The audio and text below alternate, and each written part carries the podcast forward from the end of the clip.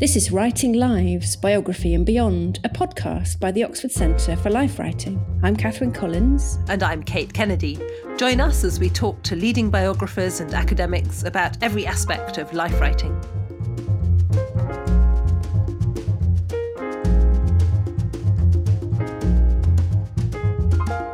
A warm welcome to you all. My name is Kate Kennedy, and I'm the Associate Director of the Oxford Centre for Life Writing. I'd like to welcome you to a very special lecture in our Weinrebe series. Had we been able to be in person, we would have been in Birmingham as the guests of the Arts of Place network, and we very much hope that next year we will be there. Now, the Weinrebe lecture series is very special to us here at the Oxford Centre for Life Writing. It's the highlight of each term, and this term, we're absolutely delighted and really honoured to welcome Richard Mabey, who's led the way for 50 or so years in writing, broadcasting, and combining memoir and biography with nature. And who better than Birmingham's Alexandra Harris to talk to him about his work on Gilbert White? Alexandra is a literary critic, cultural historian, and a lover of landscapes and writing, and a dear and much valued friend of the Life Writing Centre. So I'm thrilled to welcome them both, and we'll sit back and enjoy their conversation. Thank you both, Alexandra and Richard, very much indeed. Oh, thank you, Kate. Um, thank you, Kate. And Richard, what a pleasure to be talking to you today. I mean, you really are the bubbling wellspring of modern nature writing. and you've been bringing people closer to the natural world since your first books, Food for Free and The Unofficial Countryside, delighted readers with their subversive and often delicious outings to the hedgerows in the early 1970s. Um, unofficial, yes, I think that's a, a key word. Um, Richard maybe tends to find uh, real life beneath officialdom. He's on the side of the weeds that refuse to be tidied. He takes his cues from the playfulness and conviviality of swifts. He gives us all a ticket to join the exuberant cabaret of plants. And this conversation hosted by Oclu is an opportunity to celebrate Richard Mabey as a life writer he's long been inventing new forms of mixed memoir and natural history, letting ecology and personal feeling work together. He's a remarkable observer and appreciator of people and especially of the way different people observe and appreciate what they notice, what it means to them. So I want to raise a toast to him as a biographer. His very fine life of Flora Thompson holds fiction and history in careful balance.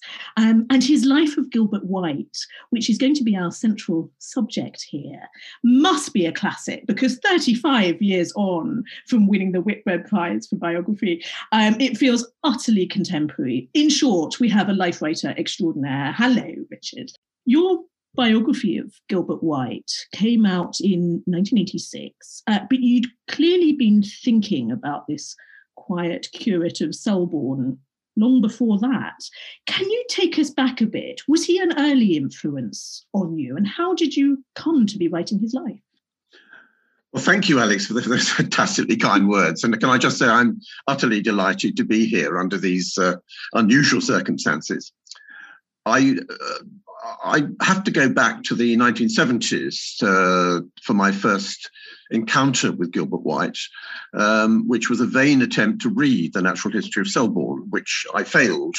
I found uh, its profusion of Latin names and its very eccentric structure. It's a it's a it's a book about the, the life of a whole community in a village done as a series of letters. Um, and I, I, didn't get past the first uh, 20 pages the first time I tried. Then, quite out of the blue, because I'd been doing uh, a fair amount of writing in this area, Penguins invited me to write an introduction to the natural history of Selborne. So I had to read the whole thing and begin to take it a bit more seriously. And the more I went into the book itself, and the more I inquired into White's life, how he came to write it, um, the more fascinated I became by him as much as by the book.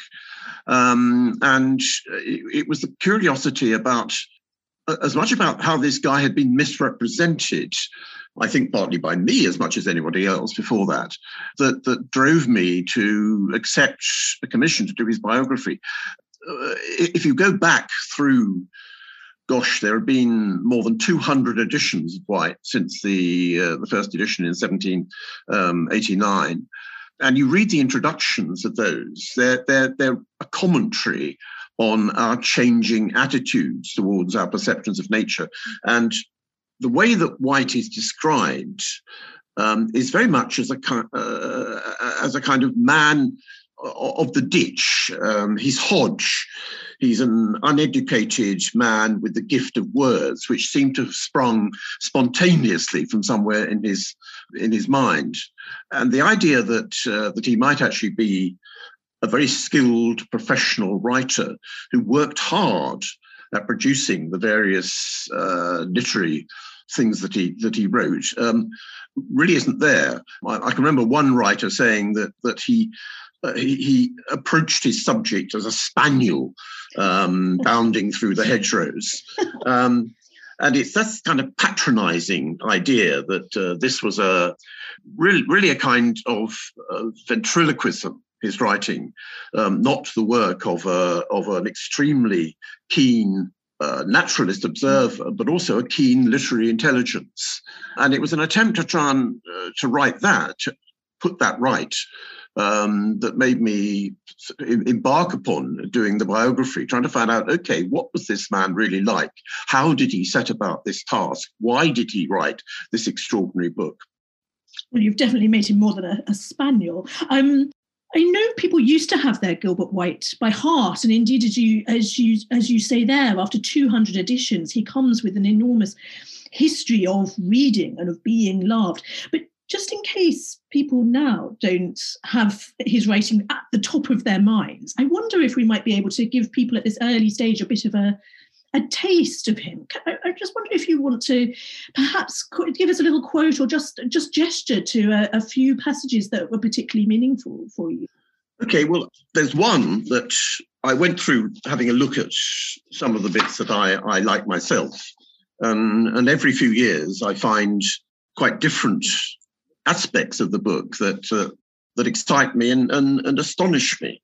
Um, and I looked at the uh, the passage, the very short couple of sentences that I used as an epigraph for the biography. And I looked at it today and I couldn't believe how modern they were.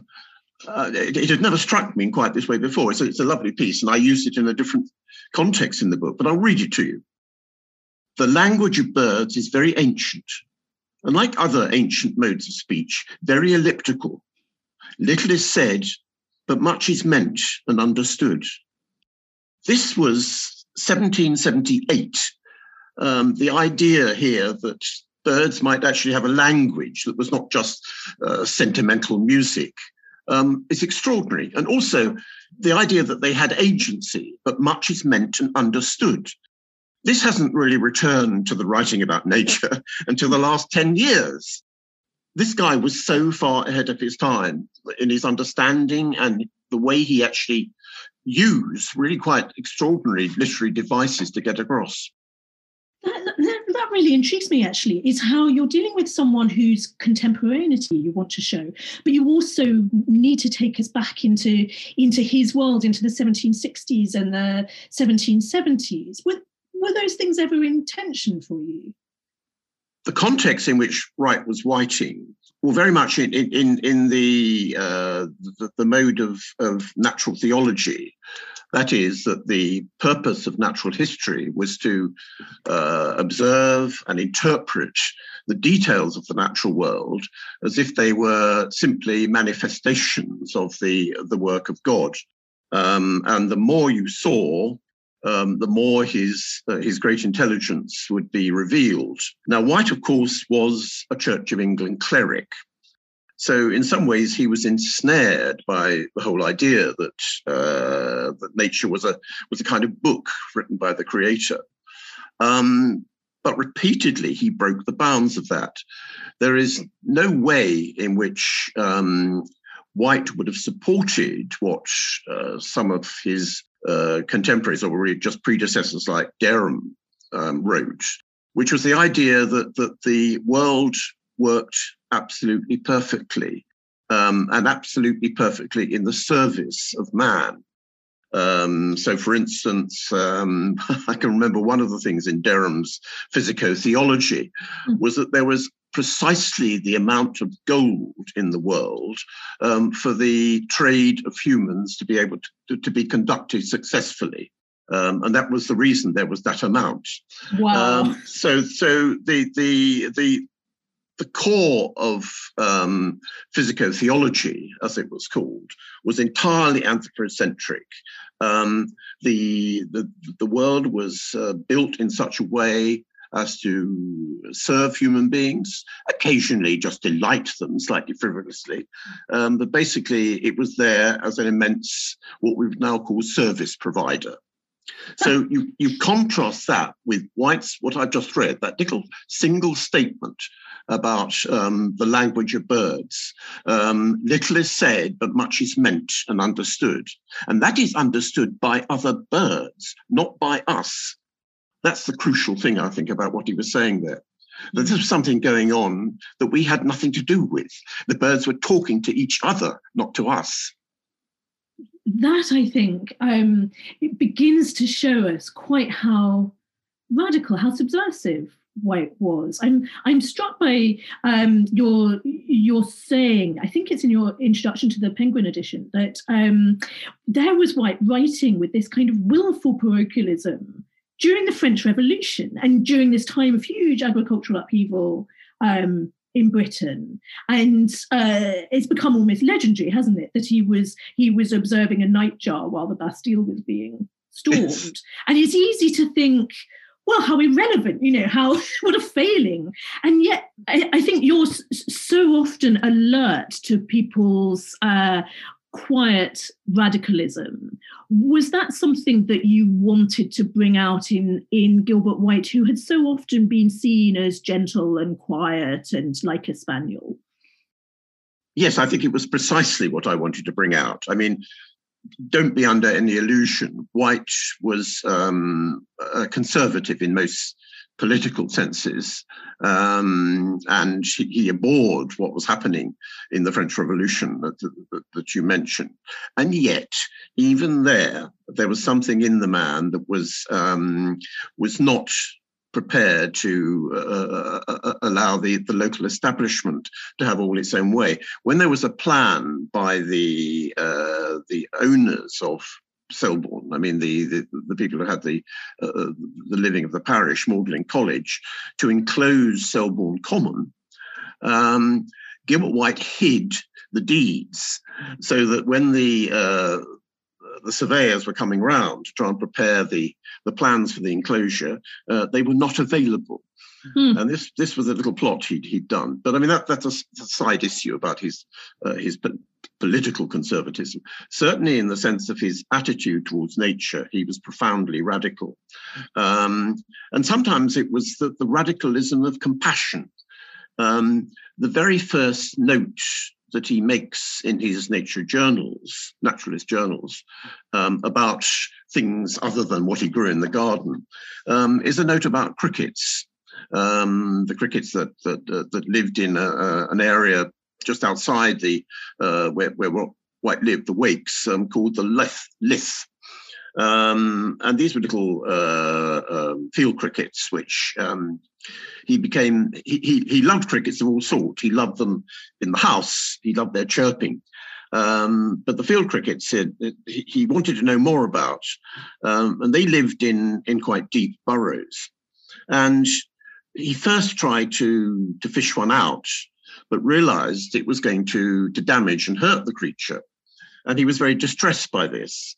Um, so he worked out a way of, of getting them out of their houses um, using a twisted st- stem of grass, which he poked down the burrow until the cricket clung onto it, and he very gently withdrew it, so he could, he could examine it and, and write this, this wonderful description of the colours of its abdomen and um, that that is really exceptional uh, for that time. I mean, no other uh, writer on the natural world before that would have had the slightest compunction about killing a few crickets in order to to examine them more closely. But but White made that move uh, to say that the the, the cricket's comfort.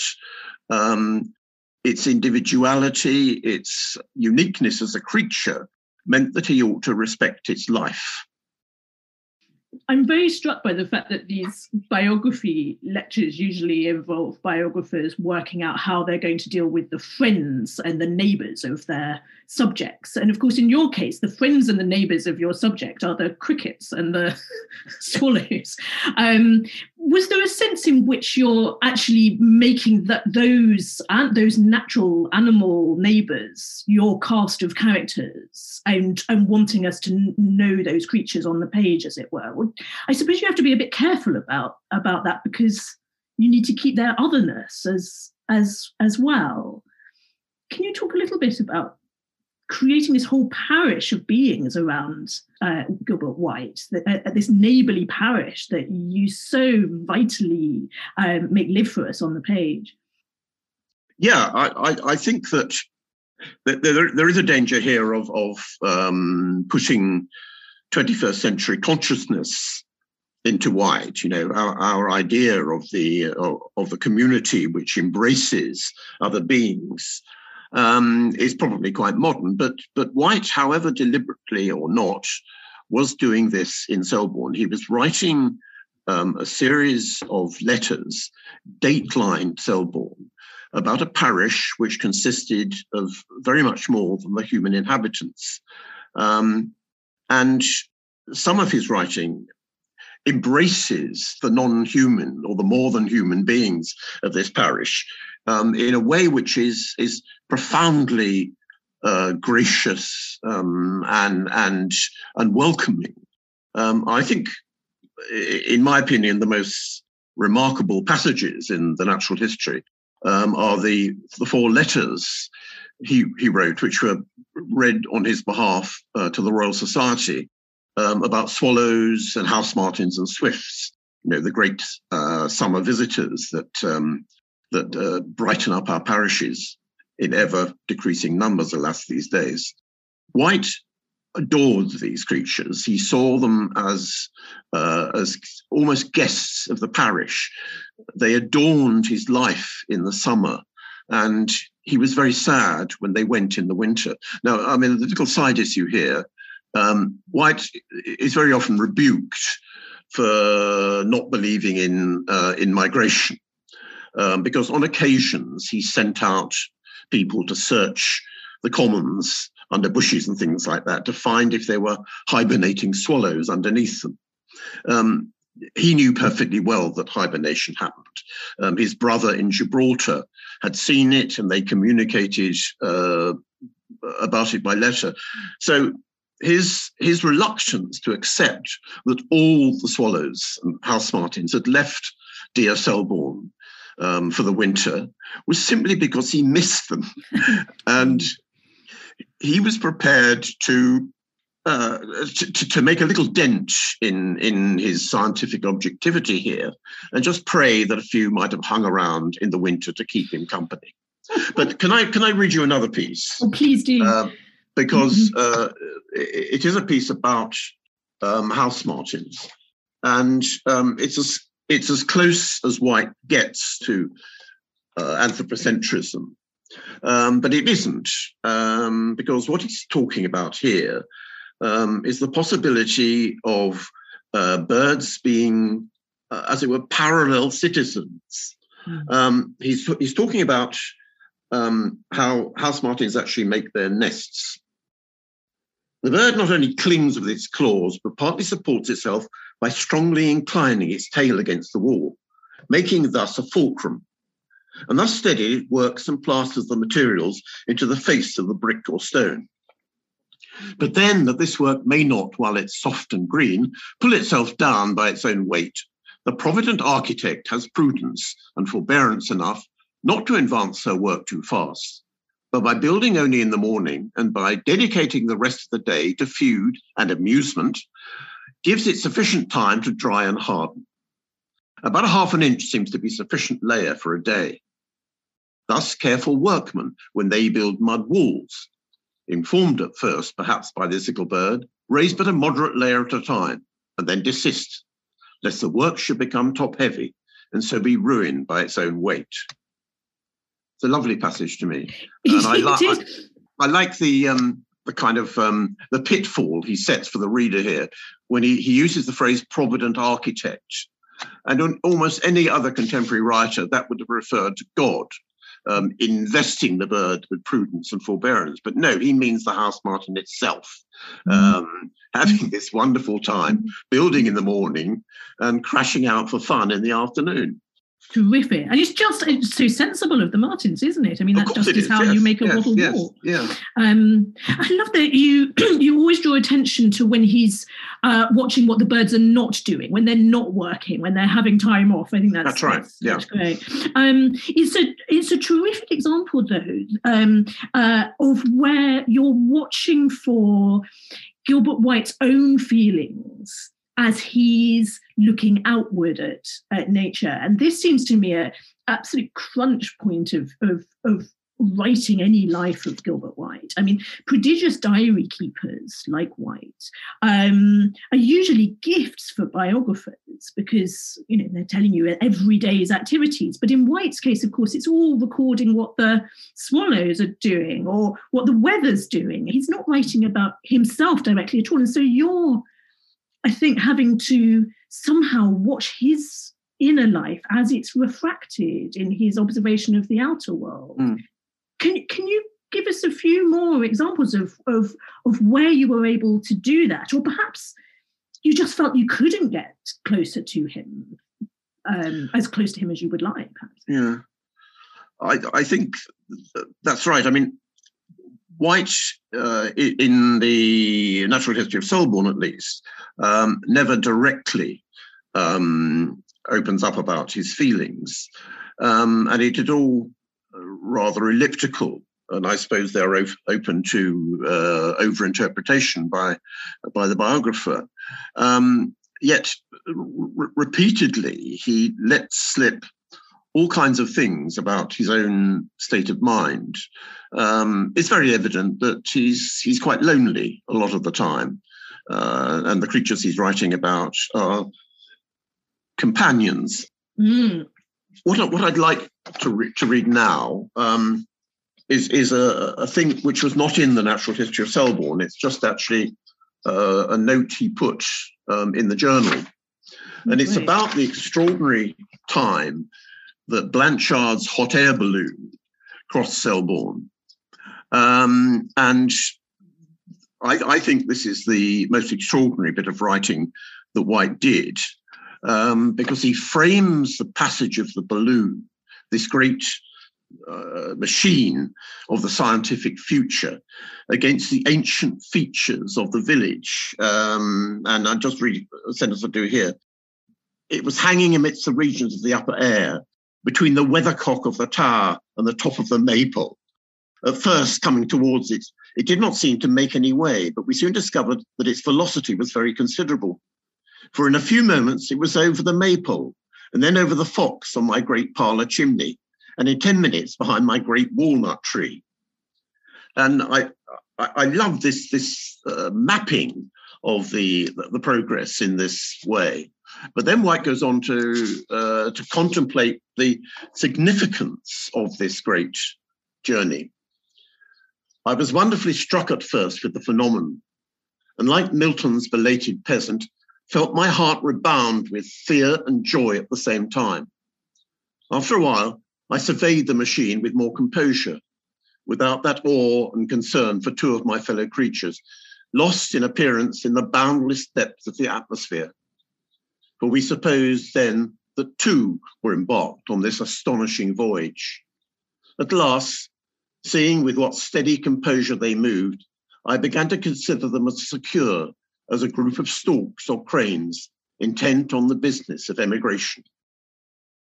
Much earlier, um, White had actually displayed great concern about Banks's um, journeys, which were happening in, in this time. And I, I read this as the confessions of someone who really barely traveled at all.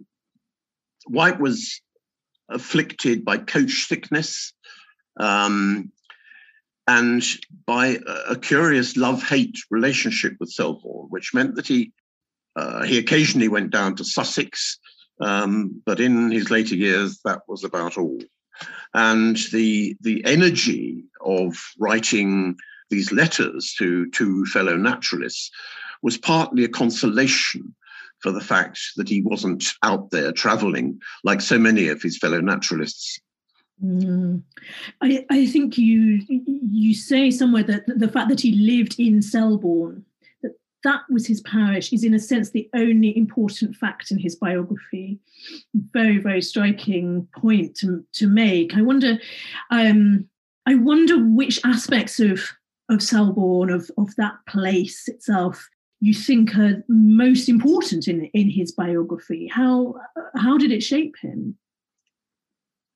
when I was doing the biography, um, uh, going back to some of the things you were saying earlier about, uh, you know, getting to know the um, the rest of the cast, as it were, uh, the, the, the other members of the parish.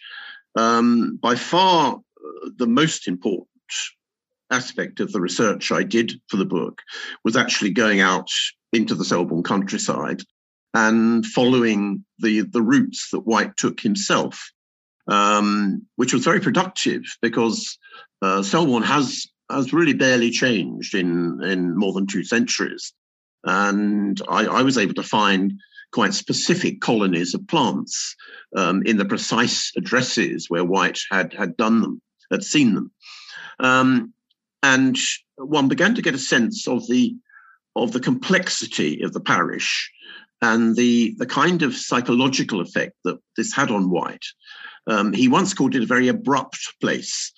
Um, and that I think catches it perfectly that you are at one moment um, in a beech hanger and the next moment sliding down a bank towards a stream. And I, I think that of all the places in, in the, the universe of Selborne um, that were, were most had most impact on White's on White's writing, but also on, on the psych- psychology of how he lived, were the hollow lanes. Selborne was a very isolated village. Um, it had one road in and out, and most of the roads in the area were were little lanes that were, in John Barrell's uh, analysis of, of, John Clare's world, were, um, were, were circular. They went round um, the village rather than out of it. And many of these, given the complex geology of Selborne, um, a lot of it on, on, on, very kind of friable sandstone, um, were, were hollow lanes which uh, went down sometimes 18 feet below the surface. And these very often became blocked. And White quite loved it when it was blocked. they, they, they became very, very picturesque and uh, icicles hung from the top and he, he wrote some uh, some jokey pieces about how this used to frighten his lady visitors. Um, but I think I think he he found a huge kind of um, self justification in the lanes, the hollow lanes. They were profound expressions of the way that time and nature, natural processes um, combine to produce uh, a landscape. Um, he said they, they'd been worn down by the centuries of water and human traffic. Um, but they also kept him in the village and they kept visitors out. Um, people who came to see Gilbert were, were very often uh, unable to do so because there was literally no way into the village. And I think this both fostered loneliness in Gilbert, but also a determination to uh, get over it um, and the sense in which the, the, the lanes become, uh, or rather the letters become an alternative conduit uh, to the lanes and is, I, I think, really qu- quite apparent. Mm. The other, the other great part of the landscape that was important to Gilbert was, was the hanger, of course, the great beech-clad hill that rose above the uh, the wakes where he lived, um, which cut the daylight um, in the village down by about three hours uh, from if you were on the top of the hill, and the the hanger created a kind of backdrop. Lots of the the very best bits of his journal writing and of uh, letters in the in the natural history are are shown against the backdrop of the hanger. Um, a kind of slow changing panorama against which darting events happened. Um, martins gathered to collect insects off the leaves, uh, for instance. He, he was very uh, struck by at one point. So I, I think the, uh, the actual topography of the village um, not only had obvious, an obvious influence on the creatures that White was able to write about, but had a, a, a, quite an influence on his psychology as well. Thank you for that immensely vivid uh, word portrait of of the parish, um, and it makes me see you too as as one of those footsteps biographers in in the word made famous by by Richard Holmes that actually by mm. treading the um, by treading the place that's right yeah, well, inhabit it. I, I, I love that, but um, unlike dear Richard, um, who always seemed to have the the subject he was writing about materializing in front of him. Um, this never happened to me. I, I, was always looking at footprints rather than the person who was making them. And I think it was only on one occasion when I actually found a, an exceptionally rare plant, green hellebore, um, in a hollow lane, exactly where White had described it, that suddenly he was there. Um, mm. reputedly five foot two tall and as thin as a willow, and he was crouching in the lane in front of me. oh, living on in the plant. So that makes reminds me of um, Virginia Woolf's overriding feeling when she was reading the natural history of Selborne was of not being able to get close to to White. Um, she she tries to look at him through her field field glasses as if he were some kind of rare bird. Um, and who is he? Well, she says we are at a loss, and and she adds that there is no portrait. Um, and, and and in a sense, you know, what a challenge for you then to paint the the portrait to to make sure that we are no longer at a loss. Um, but I just wanted to bring Virginia Woolf in, really, Richard, because of course she belongs in every conversation. Um, but I, I, I, wanted also just to ask you about the, the letters. Um, we've talked a lot about this sort of solitary life, but I do think that you have such a feel for his social life too, um, particularly perhaps with Mul- with his friend uh, John Mulso and these other, you know, voluble Oxford yep friends. Um, and, and clearly there's a massive correspondence that's much less well known than the natural history it, itself.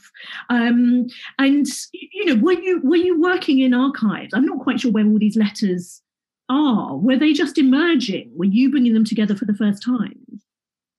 Um, uh, yes, there are archives scattered all over the place. Um, the uh, the original letters for the um, natural history are in London. Um, the original naturalist journals are in America, needless to say, at the Houghton Library.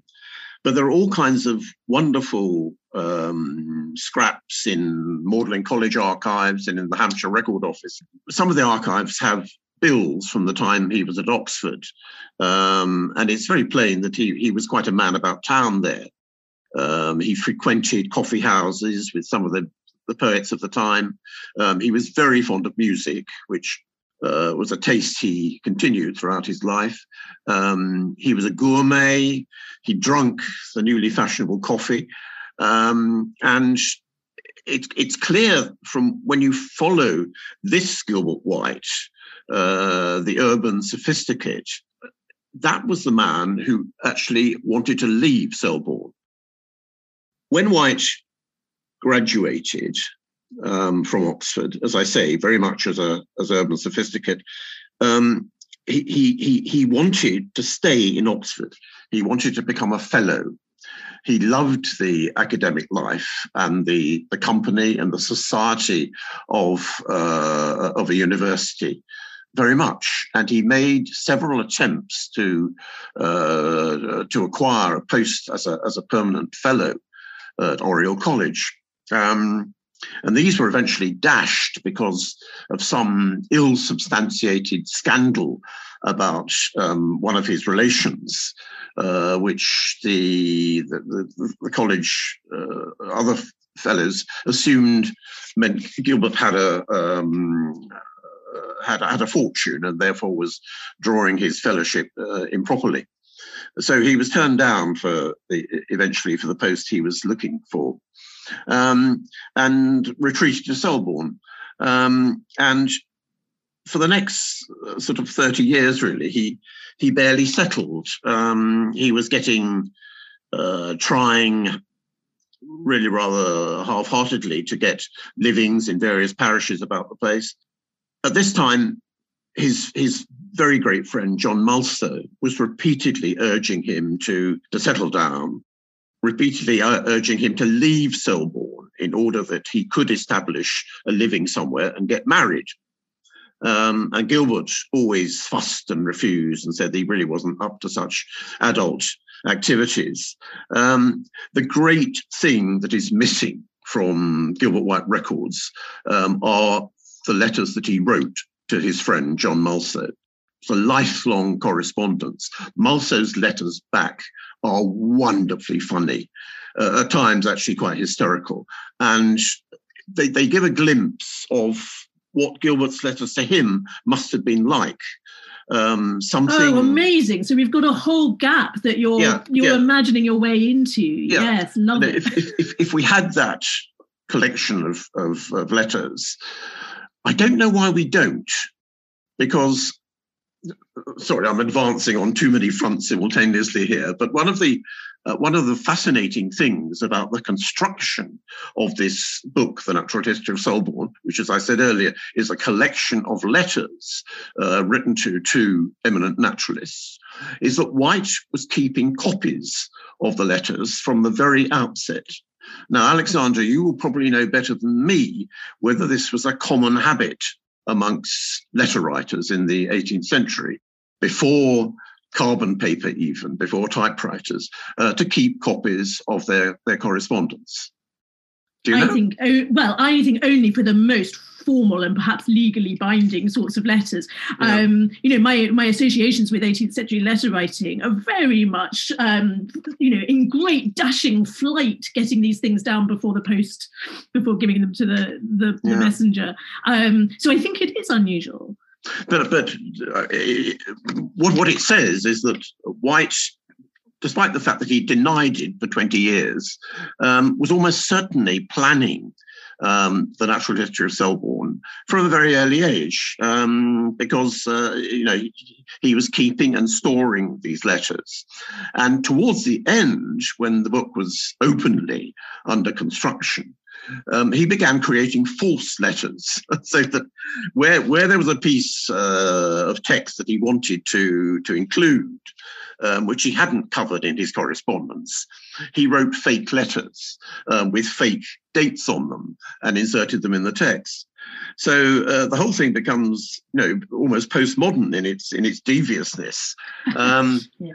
But going back to Mulso, forgive me um, having this discussion in such a spider's web way. But but what's fascinating about his his uh, correspondence with Mulso is he didn't keep any copies if we had those letters, um, I think it'd open up to us a picture of White as a, a much more accessible human being, full of flaws and um, procrastination, um, but also, I, I, I, guess, a really quite wicked sense of humour to try and construct um, the puns that he and Mulso were swapping with each other, sometimes quite quite baldy ones, which again is uh, uh, something you, you, might not expect in a um, an 18th century vicar.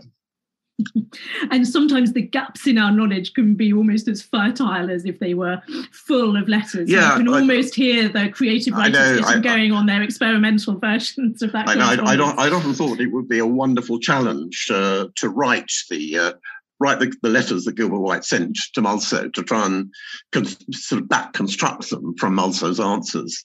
Well, you know um, who would be best at doing that, Richard.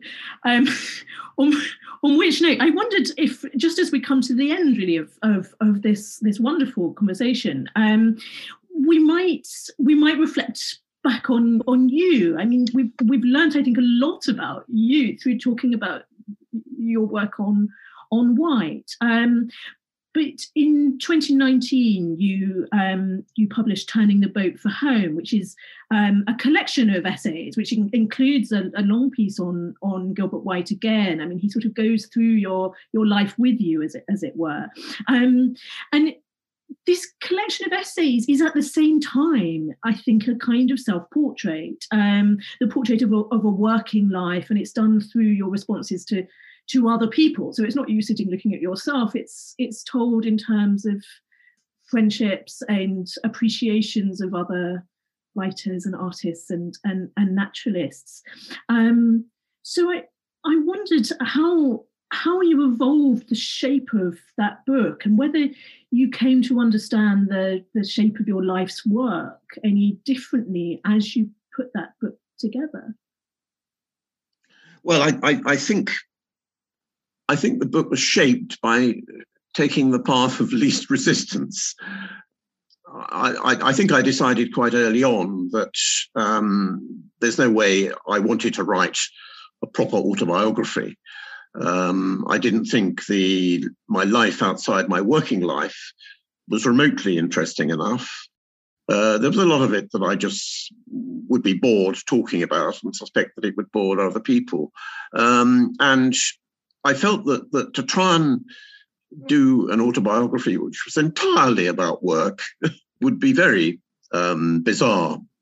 And so I thought that that to have uh, to choose uh, passages of partly autobiographical writing, um, which collected together um, trace something of both uh, my intellectual development um, and as is, I suppose my literary development, because um, th- th- there were two strands here.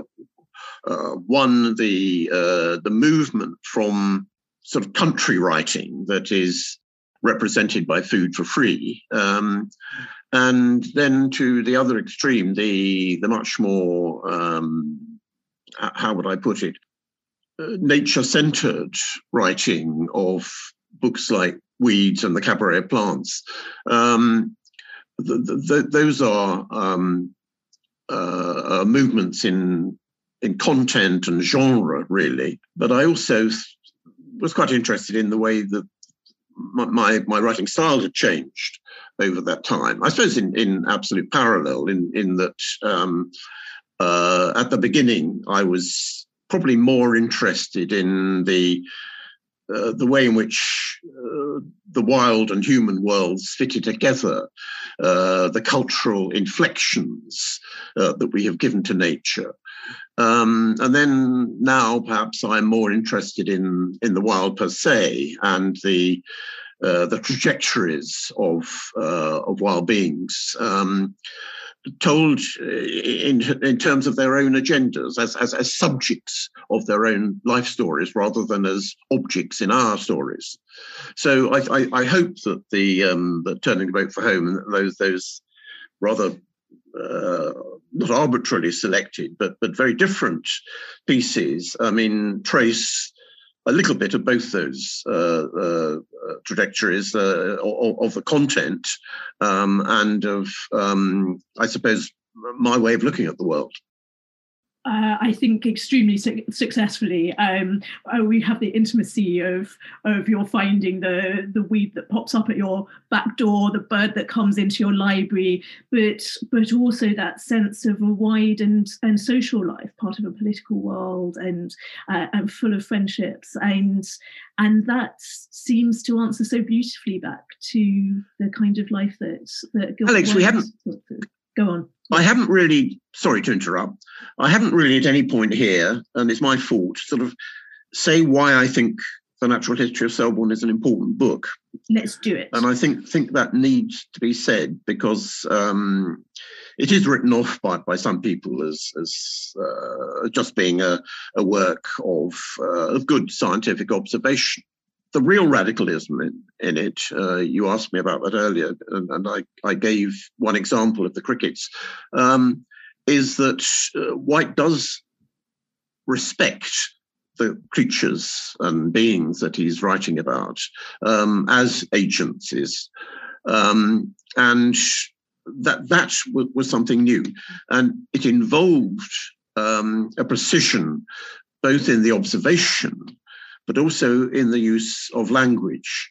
And White's prose um, has a, a, a, very pure poetic slant to it. I thought I might might might, might just uh, it's it's not a, a, journal entry for today, but it's a, a journal entry for the kind of weather we, we've had in the last few days. Um, and I think it shows, it, it's from the journals, not the natural history of Selborne. And it shows White's um, very brilliant ability um, to bring quite often two contrasting images um, into sharp contrast. Um, and it's a device he used re- repeatedly. Um, and this is a, a journal entry for um, March the 4th, 1765.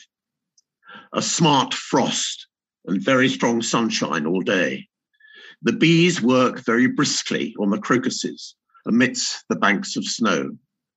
And it's almost like a haiku that it, it catches the feel of a particular day in a single sentence.